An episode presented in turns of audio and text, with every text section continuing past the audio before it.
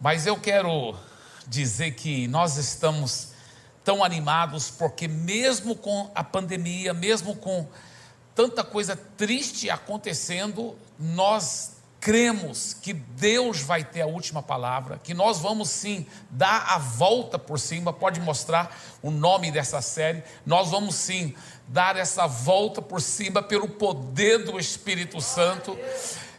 Nós, a sua família, nós cremos, nós cremos nessa vitória para você, para sua vida, para sua família, para nossa cidade São Paulo, para o nosso Brasil e para o mundo. Você concorda comigo em nome de Jesus? Dê para Jesus uma forte salva de palmas, onde você estiver.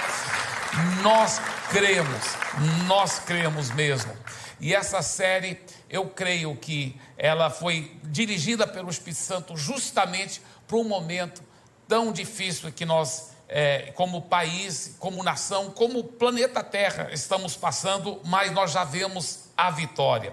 E nós falamos domingo passado sobre a base da vitória, o alicerce para poder depois dar a volta por cima. Primeiro tem que ter a base da vitória.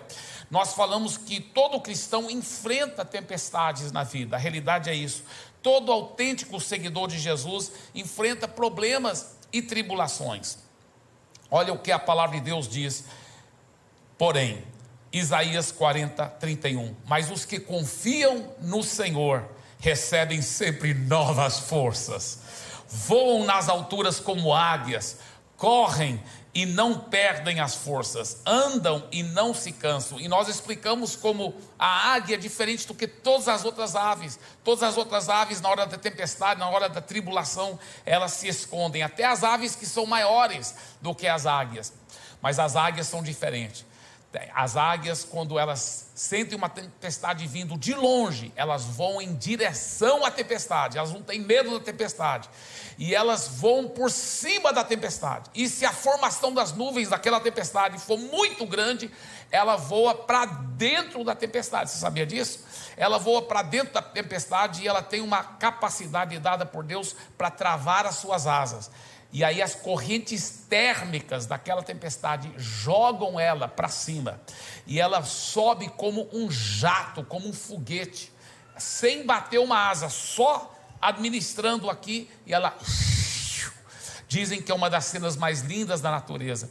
E ela então voa por cima daquela tempestade. Tempestade lá embaixo está horrível, mas ela está aqui em cima no ar puro, na realidade tem pouco oxigênio às vezes, porque às vezes ela está mais do que 3 quilômetros de altura, mais do que 3 mil metros de altura, e ela está lá, mas ela tem pulmões assim, muito fortes, dadas por Deus que ela pode respirar, mesmo com aquele oxigênio tão pouco lá, na atmosfera tão fina e o sol é muito forte, a tempestade está lá embaixo, mas aqui em cima o sol é muito forte. Mas ela pode olhar para dentro do sol e não machucar os olhos dela, porque desce um óleo especial que protege os olhos dela. É assim também você e eu vamos, pela graça de Deus e as nossas famílias, voar por cima da tempestade, nas asas da cura, da vitória, da graça de Deus, e nós podemos sim respirar profundamente, aleluia, através da oração, porque a oração é respiração, é oxigênio do cristão, e Deus nos dá pulmões para isso, e nós podemos olhar para o sol da justiça, porque Ele é o Senhor Jesus, o sol da justiça, e a unção e o óleo que desce sobre os nossos olhos, para podermos enxergar claramente os planos e as vitórias que Deus tem nos dado. Você recebe isso em nome de Jesus? Amém? Agora, nós, só recordando um pouquinho, as pessoas em geral foram treinadas de como alcançar sucesso, como alcançar o objetivo na vida, mas elas não foram treinadas em como fazer quando vem uma tempestade inesperada. O que acontecer quando o que, que eu devo fazer quando acontece uma grande tragédia, quando acontece um problema muito grande. e porque as pessoas não foram treinadas em como dar a volta por cima do meio de grandes tempestades, muitas pessoas que até estavam indo bem na sua vida, no seu casamento, nas suas finanças, na sua saúde, estavam indo bem.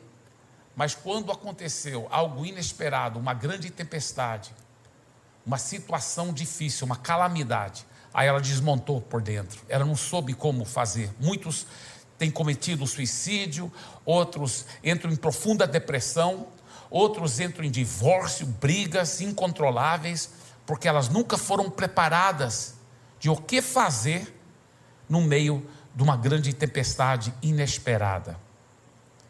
Por isso que nós estamos ensinando sobre sete princípios bíblicos para dar a volta por cima.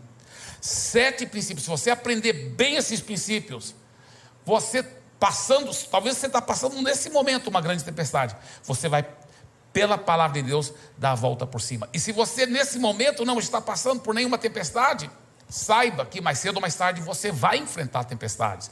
E aí você vai saber exatamente como agir no meio daquela tempestade. Pondo em prática esses sete princípios da palavra de Deus. Nós explicamos semana passada que os três primeiros princípios era a base da vitória, que preparava a gente para poder então dar a volta por cima. A base da vitória, o primeiro princípio que nós aprendemos semana passada é não acuse Deus. Primeira coisa que você tem que lembrar: Deus não é culpado pelas tragédias, pelas calamidades. Nós vivemos num mundo decaído, porque o ser humano virou as costas para Deus. E, e existe uma grande mentira que tem sido disseminada: que Deus realmente está em controle absoluto de tudo e que tudo que acontece é a forma que Deus mais quer que aconteça. Isso é mentira. Quando um homem estupra uma menina, isso não é o que Deus quis. Quando uma criança morre de fome lá na Índia, isso não é o que Deus quis. Muitas coisas horríveis acontecem que Deus nunca quis que acontecessem. Mas por que, que o mundo então está com tanta coisa horrível acontecendo? Porque a Bíblia mesmo diz: o mundo jaz no maligno. O mundo está nesse caos porque o mundo se separou de Deus. E Deus não pode forçar as suas bênçãos sobre o ser humano. A Bíblia mostra que Deus quer derramar o seu amor sobre nós, mas Deus nunca vai forçar a gente para receber essas bênçãos. Deus nos deu um livre-arbítrio, e o, o, o triste é que todos nós escolhemos virar as nossas costas para Deus e pecamos, e pecamos, e abrimos brechas horríveis para o mal. Então, nós, nós que nos separamos da graça e do amor de Deus. E por isso que nós estamos pregando o Evangelho para pessoas reconciliarem com Deus, para as pessoas consertarem suas vidas com Deus, para que Deus possa derramar suas bênçãos, para que Deus possa derramar seus milagres, para que Deus possa fazer o, o, o diferente. Então, a pior coisa que você poderá fazer ao enfrentar uma calamidade, uma tempestade, é acusar o próprio Deus. Não!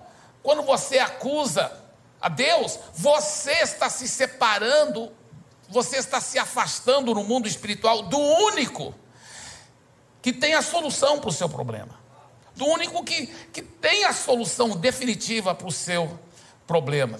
Então nunca fique magoado com Deus, porque Ele é o único que tem a solução para o seu problema. E quando você fica magoado com Deus, acusa Deus, você está se afastando no mundo espiritual da parte dele. A segunda coisa que nós aprendemos, domingo passado, só estou recordando ainda, é entenda a pedagogia de Deus.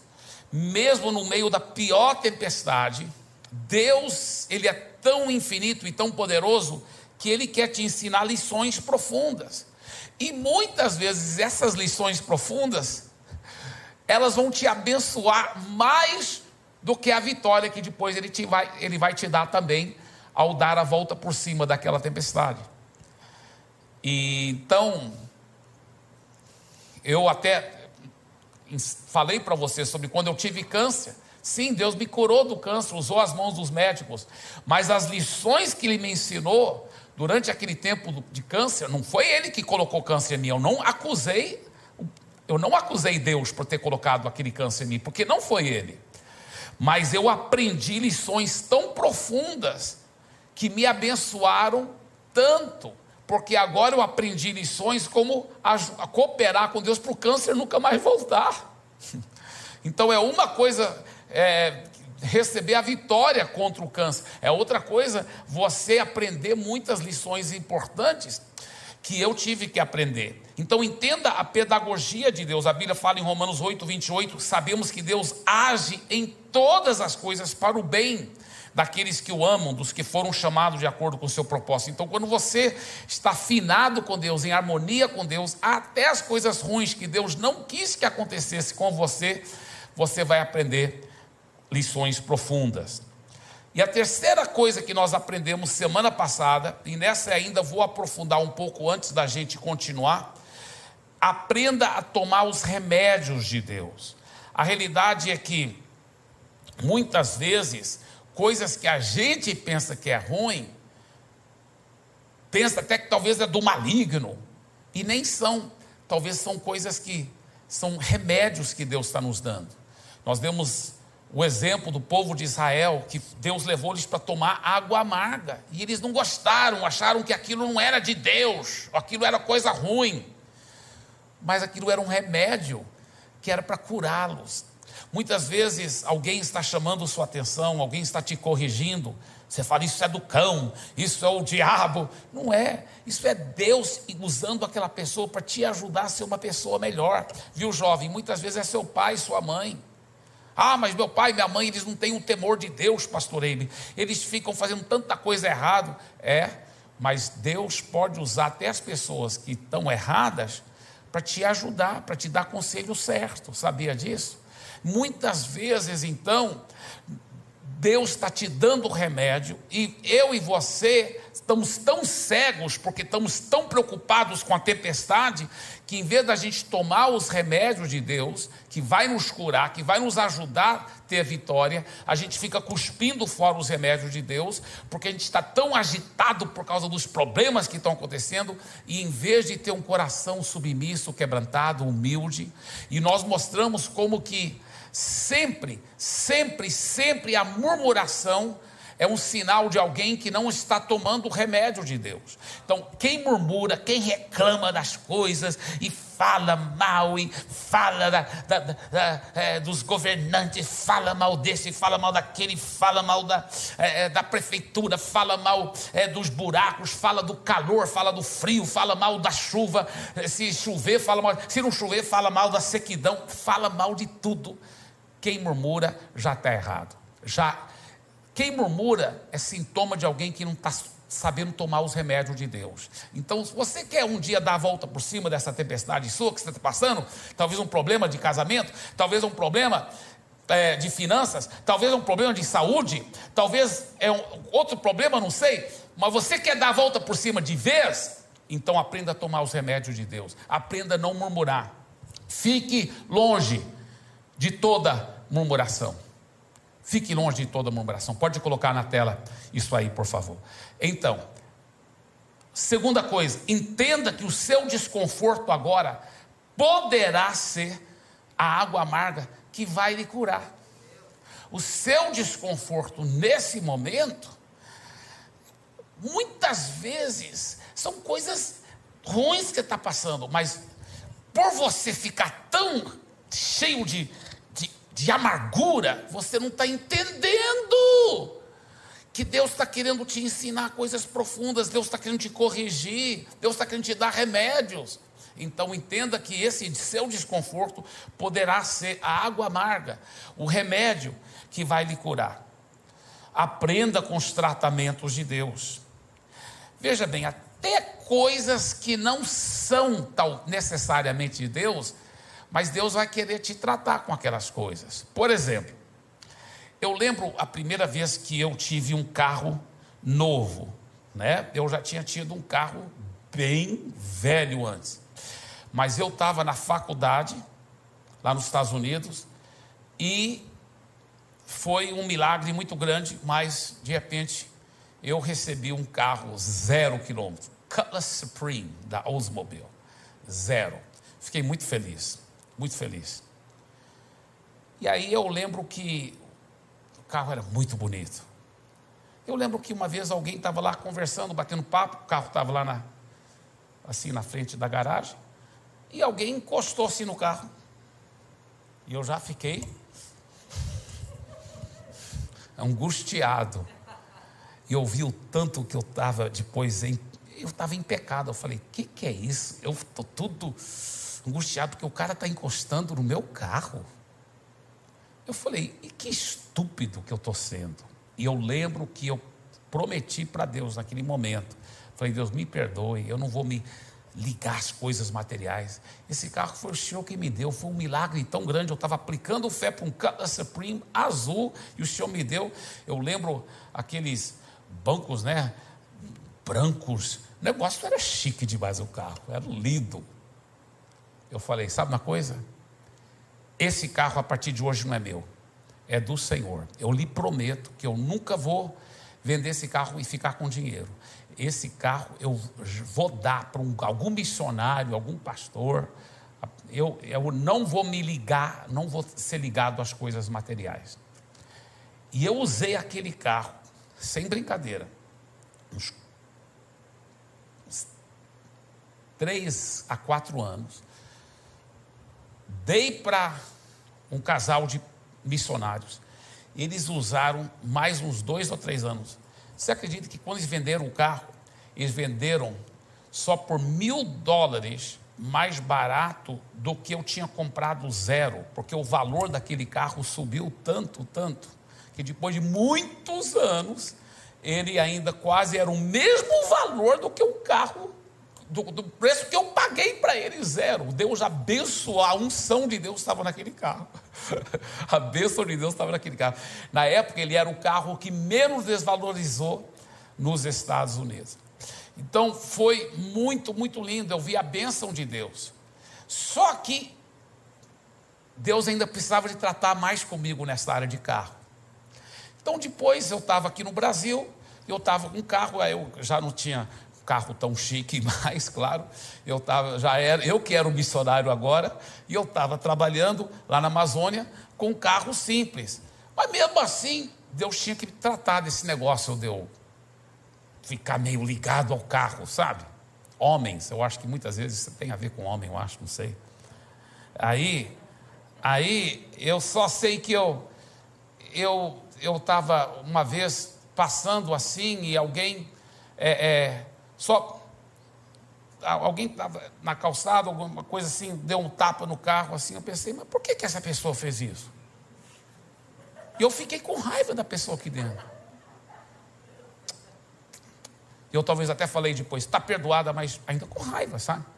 Aí depois, eu estava passando um, numa rua estreita lá em Santarém, na Amazônia, e algum moleque, alguma pessoa, acho que jogou uma, não sei se era uma pedrinha, alguma coisinha que eu vi assim, pac! Rapaz, eu fiquei com muita raiva. Eu dei um, uma freada, coloquei marcha ré, os moleques saíram correndo tudo, e eu estava com muita raiva, bufando. E minha esposa aqui ao meu lado, amor, amor.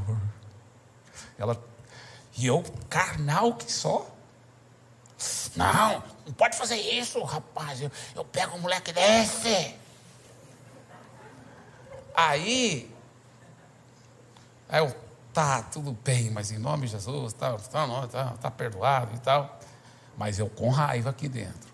Aí um dia nós estávamos entrando numa rua, a gente estava indo para algum outro lugar, e não sei se eram pessoas voltando de uma festa, não sei, porque era meio tarde da noite, e tinha muita gente andando no meio da rua. E eu pensei, não vou buzinar, vou ser bem paciente para as pessoas saírem da frente. Eu fui bem devagar, bem devagar, e as pessoas foram saindo, e eu fui passando bem devagar, procurando ser bem humilde. Quando alguém fez assim, ó, bem no capô do carro. Pá! Aí eu eu pensei comigo mesmo: se eu não aprender minha lição agora, não sei o que vai acontecer a próxima. Eu tenho que me humilhar rapidinho. E minha esposa falou: amor, se humilha logo, não faz nada, porque Deus está tratando com você. Eu sei, eu sei, Deus está me tratando. está perdoado, aleluia, fica de. E eu venci, aí nunca mais fizeram nada.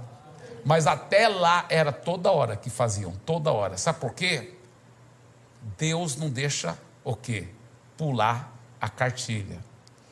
Na escola de Deus, ninguém pula a cartilha. Se você não aprendeu a sua lição, ela vai acontecer de novo e de novo e de novo. Talvez é sua esposa que, do jeito que ela fala, que te irrita. Se você não aprender sua lição, prepare-se.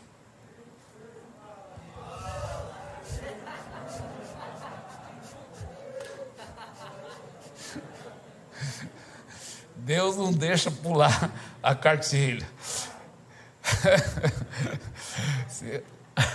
Igual alguém disse, se não, dizer, se não dá para dizer amém, diga amém, né? Mas é seu líder, talvez espiritual, talvez aquele outro membro do, do life group, aquela outra pessoa do life group, que é uma bênção, mas alguma coisa que te irrita, Deus está querendo tratar com a sua vida. Aprenda a tomar a água amarga alegremente aprenda a ser uma pessoa mais. Deus, sabe, muitas vezes, mais do que te ajudar a dar a volta por cima, que Deus quer te ajudar a dar a volta por cima, mas mais do que isso, Deus está querendo tratar com seu caráter, com sua personalidade, com sua forma de ser. Deus está lapidando você. Então, isso é um grande princípio, grande princípio. Provérbios capítulo 12, primeiro versículo fala: quem ama a disciplina ama o conhecimento, mas o que aborrece a repreensão é estúpido. Sabe, quando pessoas procuram te dar bons conselhos, seja uma pessoa quebrantada, seja uma pessoa humilde, talvez é seu colega de trabalho, colega de faculdade, talvez é seu patrão, talvez é seu funcionário, viu, patrão? Talvez é seu funcionário, talvez é seu líder de life group, talvez é seu discipulador, Alguém está querendo te ajudar, talvez é sua esposa, talvez é seu marido, talvez é seu filho. Mas aprenda a ser uma pessoa quebrantada, humilde. Ninguém alcança seu máximo potencial sem receber repreensões que o instruam. E eu falei, inclusive, domingo passado, eu volto a repetir: se você não tiver ninguém tendo a coragem para te repreender, é porque você não está sabendo tomar o remédio de Deus. Você está muito orgulhoso e ninguém nem tem coragem para te corrigir. Então está ruim seu negócio. Está ruim para o seu lado, porque você nunca vai alcançar seu máximo potencial, você nunca vai alcançar o melhor de Deus se você não tiver um mentor, um discipulador, alguém que tenha coragem de falar as coisas que você não quer ouvir, mas que você precisa ouvir, porque é para o seu bem. Porque é para o seu bem. Amém? Isso é muito forte. Provérbios 15, 31 a 32, ele diz: Quem dá ouvidos à repreensão construtiva terá a sua morada no meio dos sábios. O que rejeita a disciplina menospreza a sua alma, porém o que atende à repreensão adquire entendimento. Agora, já construímos a base da vitória, tá certo? Não acuse Deus, entenda a pedagogia de Deus, aprenda né, com os remédios de Deus. Agora temos a base, agora podemos entrar no que? O segredo da vitória. O segredo da vitória. Yes. Qual é o segredo da vitória? Uma vez que nós construímos essa base, o segredo da vitória é como tudo na vida cristã: libere a fé na palavra de Deus. Libere a fé na palavra de Deus. Aprenda a liberar a sua fé viva na palavra de Deus. E eu amo esse texto em 1 Pedro porque ele coloca todas essas coisas juntas. Olha como ele coloca tudo junto que nós acabamos de ensinar. 1 Pedro capítulo 5, versículo 6 a 10, nós vamos aprofundar nesse texto, tá? Ele diz: "Portanto, humilhem-se debaixo da poderosa mão de Deus". Em outras palavras, deixe de ser orgulhoso, aprenda os tratamentos de Deus, humilhem-se debaixo da poderosa mão de Deus, para que Ele, em tempo oportuno, os exalte. Deus quer te exaltar, Deus quer te abençoar, mas para Ele poder te exaltar, Ele diz que é necessário, é necessário você ser uma pessoa quebrantada, você ser uma pessoa humilde. que mais Ele diz? Lancem sobre Ele todas as suas ansiedades. Então, toda ansiedade, toda preocupação que você está passando nesse momento, talvez até uma preocupação séria financeira por causa da pandemia, talvez você está passando um momento muito difícil. Ele diz: pega essas coisas difíceis e lance sobre ele. Creia nele. E é interessante que esse verbo no, no grego é lançar de uma vez por todas, é falar pai, de hoje em diante eu não vou preocupar sobre esse assunto mais, eu estou lançando sobre o Senhor. Qual o nosso problema, irmãos? A gente, às, às vezes a gente vem para a igreja, a gente lança o problema sobre ele, a gente sai leve, ah, poderoso, assiste um culto online, uau, ah, eu lancei sobre o Senhor meus problemas, mas depois a gente volta lá e pega o problema. Se você voltar, começar a preocupar sobre o problema de novo, você, tá, você voltou e pegou o problema. Se você ficar preocupando sobre o problema, você sabe o que? Deus não pode resolver seu problema para você, se você estiver preocupando sobre ele. Deixa eu te dar um exemplo. Se eu levar meu carro para oficina mecânica para consertar, o mecânico diz: Eu falo, mas você dá conta de consertar isso? Eu dou conta. Legal. Então o senhor vai consertar? Vou consertar. Aí, passa cinco minutos, eu volto lá, entro no carro e saio. Aí eu volto no dia que ele falou que o carro estaria consertado, né? Três dias depois, eu volto lá e falei: E o carro? Ele falou: Ah, o senhor não deixou o carro aqui, como que eu posso consertar o carro? É assim que a gente faz com Deus. A gente leva o problema para Deus. Deus, cuida desse problema, por favor. Eu cuido, meu filho. Aí a gente vai embora, aí depois a gente volta, pega o problema e volta, leva com a gente. Se você não deixar o problema nas mãos de Deus, ele não vai poder resolver. Ele não vai poder resolver. Por isso que esse verbo no grego, mostra o versículo de novo, por favor. Portanto, mirem-se debaixo da poderosa mão de Deus, para que em tempo oportuno eles os exalte. E na realidade, o que o grego está ensinando, essa é uma das formas de você se humilhar. Como? lancem sobre ele. E olha, esse lancem sobre ele no grego é lançar de uma vez por todas. Lançar de uma. Então, Senhor, nunca mais eu, eu, eu prometo ao Senhor que com a tua ajuda não vou preocupar mais sobre esse problema. De hoje em diante, está aqui. O Senhor vai cuidar. Aí você vai. Aí o diabo fala assim: preocupa, preocupa, você não vai poder dormir. Eu não aceito. Sai, capeta, ou como diz o Cláudio Duarte, lapeta. Sai! Não aceito. Preocupar, eu não preocupo, eu já lancei, o problema está nas mãos de Deus, Deus já está resolvendo, eu vou é dormir. Glória a Deus. Amém? Você não vai preocupar mais. Você já lançou sobre ele. Isso é liberar a fé na palavra. Isso é liberar a fé na palavra. que mais ele diz? Porque ele cuida de vocês. Agora ele, olha o versículo 8. Sejam sóbrios e vigilantes, o inimigo de vocês, o diabo, anda, em derredor como leão que ruge, procurando alguém para devorar. Resistir-lhe firmes na fé. Resistir-lhe firmes na fé.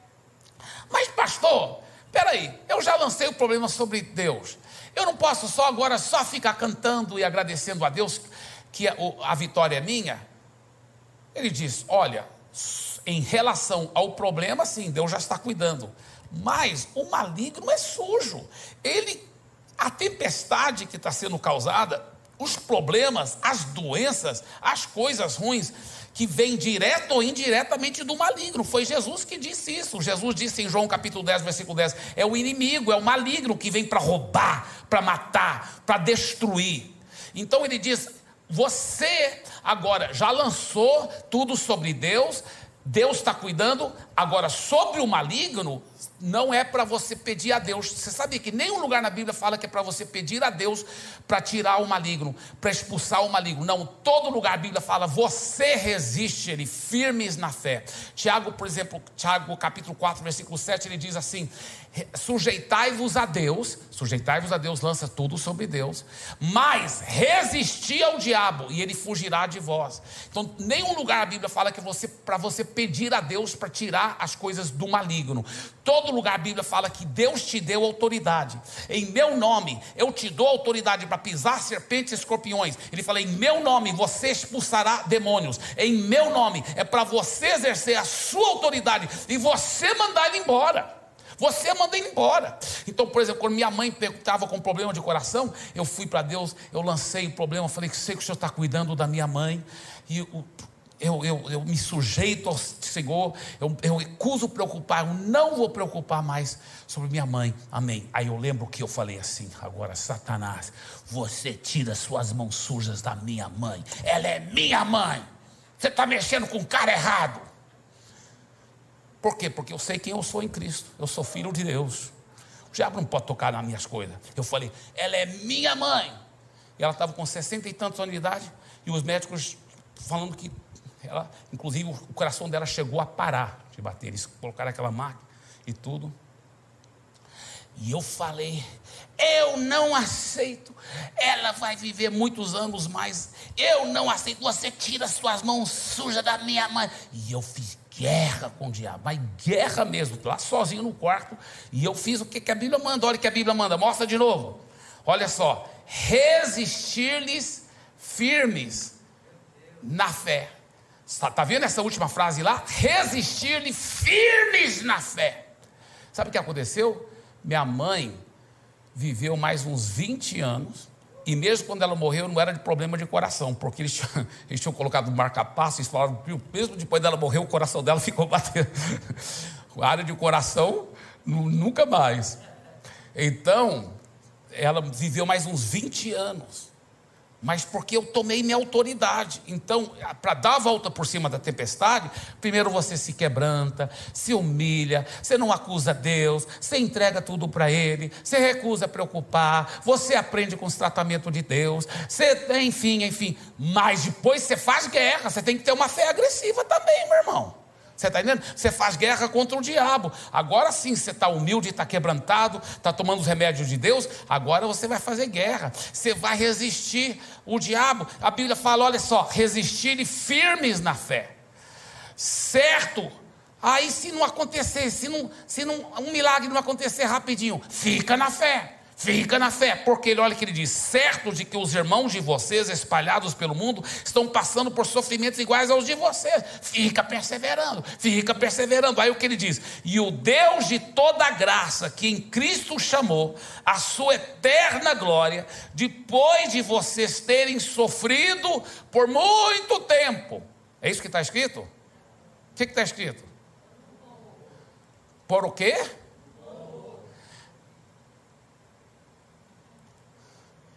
Eu já estou ouvindo os fariseus falando: não, nesta vida tem que sofrer muito, muito tempo. Fariseu sem vergonha que não lê a Bíblia, está escrito bem ali, ó. Sofrer por pouco tempo. Não aceita esse negócio, ficar aceitando as mentiras religiosas que Deus quer que você fique, fique, fique. Eu falo com muito carinho, mas religião ensina isso. Religião dos cristãos ensina isso. Deus quer que você fique sofrendo muito tempo. Religião dos até dos, dos, dos muçulmanos, com todo o carinho que eu falo. A religião, estou falando do cristianismo, eu sou cristão, mas religião dos muçulmanos também. Eles até ensinam que o muçulmano que é bom mesmo, que segue Alá tudo certinho, o Maomé, se ele não morreu como mártir, se ele morreu como mártir, ele vai direto para o céu, dizendo eles. Mas se não morreu, vai ter que ser arrastado pelas, pelas é o tipo purgatório muçulmano, arrastado pela, pela, pelo, pelas brasas quentes. O Alá fica arrastando ele pelas brasas quentes até acabar com os pecados na vida dele. Então, é, é, o, as religiões em geral são assim, não é só o cristianismo, o islamismo, as religiões.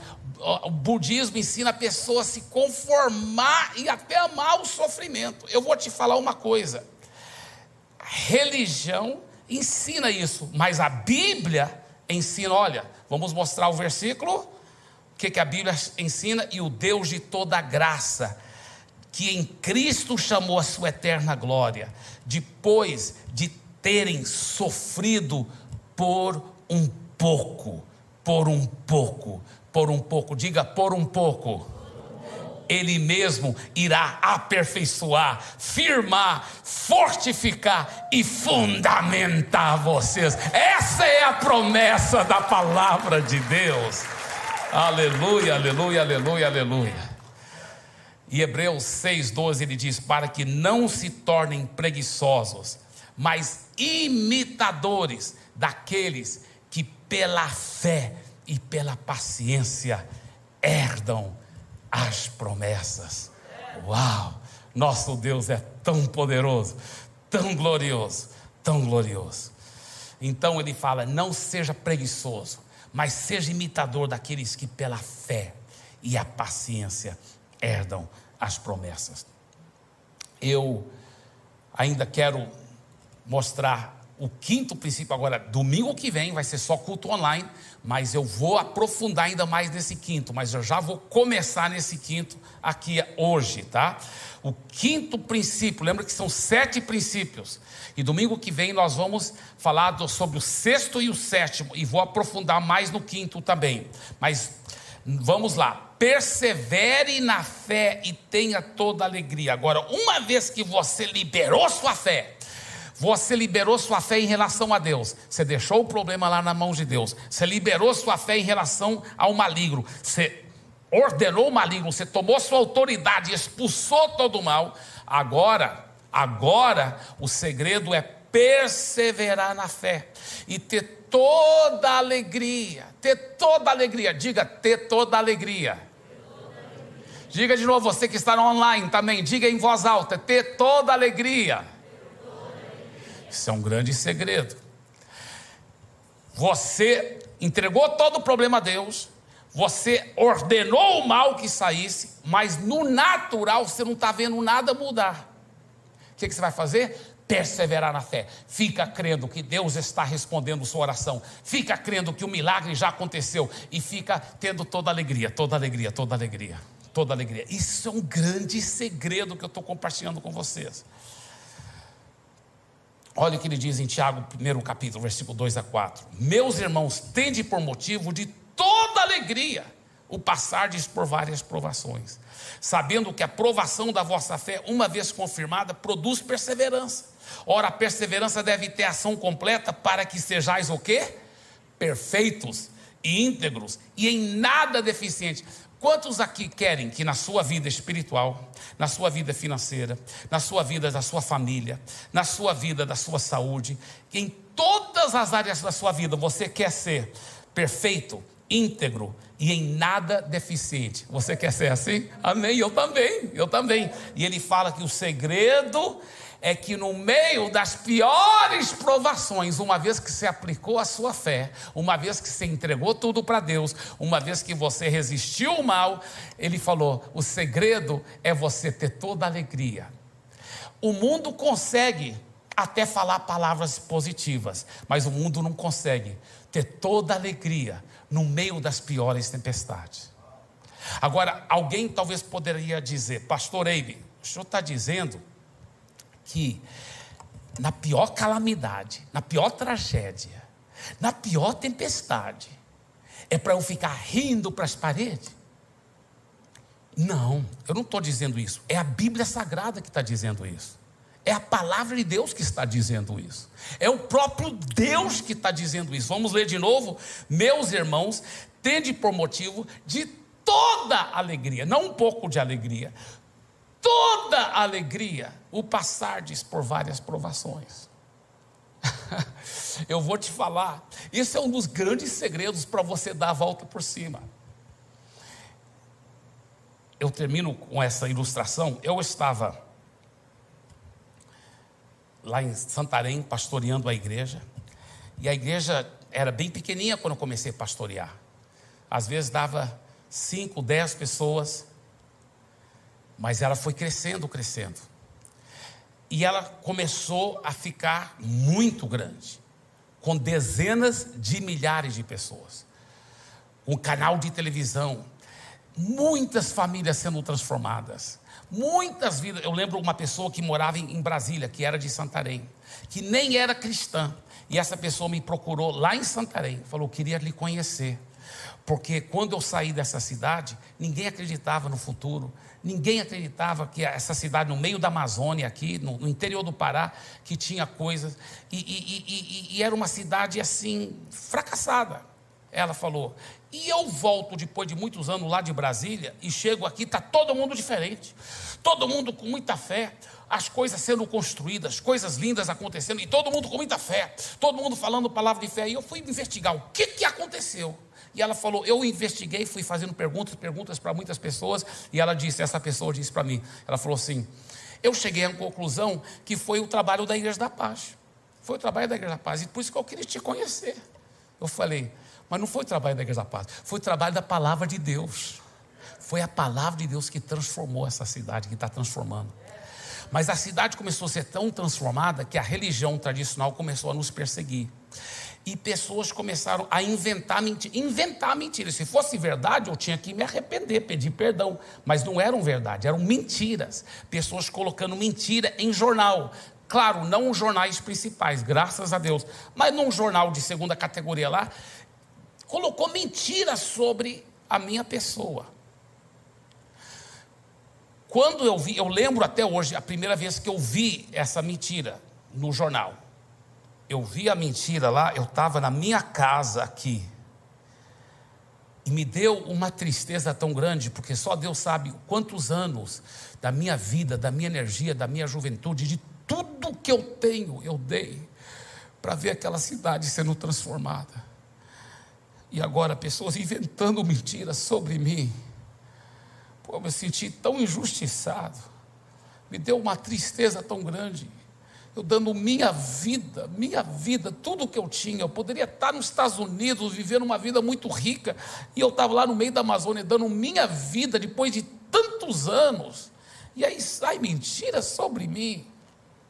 Me deu uma tristeza tão grande, mas na mesma hora, na me... ainda bem que o Espírito Santo mora dentro da gente. Na mesma hora o Espírito Santo me fez lembrar desse texto que nós acabamos de ler. Põe de novo, Esther. Meus irmãos, tende por motivo de toda alegria o passardes por várias provações. A Bíblia fala que é para ter toda alegria nesse momento. Toda alegria. Aí eu lembrei de um outro versículo também. Por isso que é bom conhecer a palavra. Eu lembrei, o Espírito Santo me fez lembrar. Se você está cheio da palavra, na hora certa o Espírito Santo te faz lembrar. Eu lembrei desse texto aqui, ó, meus irmãos têm por motivo toda alegria, e eu lembrei desse outro texto aqui também, olha, Mateus 5, 11 a 12. Bem-aventurados, bem-aventurados quer dizer felizes, jubilosos são vocês quando por minha causa os insultarem e os perseguirem, e mentindo, olha, mentindo, disserem todo mal contra vocês. Alegrem-se e exultem. Exultem quer dizer grita, grita, grita de alegria. Exultem, porque é grande a sua recompensa nos céus, pois assim perseguiram os profetas que viveram, viveram de vocês. Quando o Espírito Santo me fez lembrar desses dois textos, sabe o que, eu fiz? Eu nunca vou esquecer. Eu estava bem aqui, na, aqui na, perto da, da, da, sala de jantar, da minha casa lá em Santarém. Que a sala de jantar e a sala de estar, porque a casa era muito pequenininha, era tudo junto assim. Mas eu lembro que tinha uma estante bem aqui, no, no quarto lá. E eu peguei o jornal e joguei o jornal em cima da estante joguei assim, e eu comecei a pular de alegria. Aleluia, aleluia, aleluia. E comecei a pular. Eu estava com vontade de pular? Não, estava com vontade de chorar.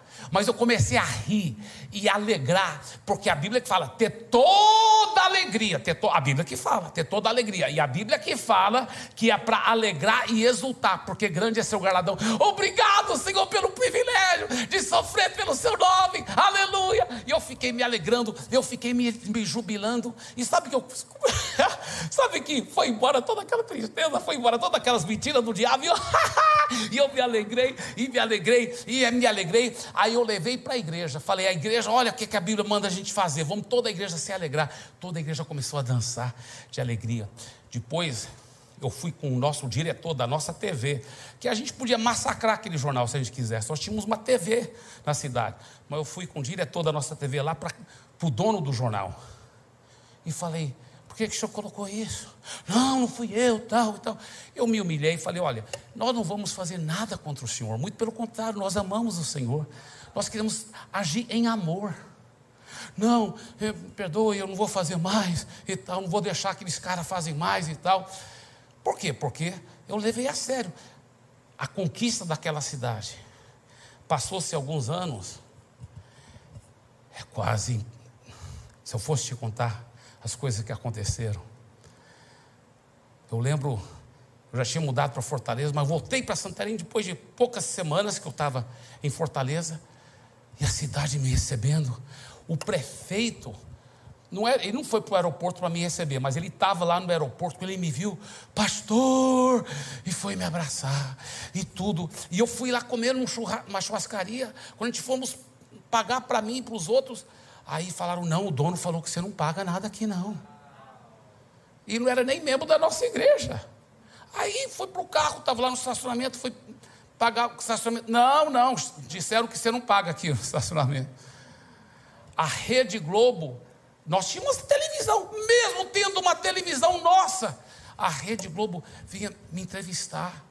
Pastor, o que, que o senhor diz sobre isso, sobre aquilo? Tanto carinho, tanto amor. Mas eu sofri por um pouco. Não aceita a mentira do diabo, que é para você ficar sofrendo, sofrendo, não. Você se sujeita a Deus, você resiste ao diabo e ele fugirá de você. A vitória é sua, em nome de Jesus.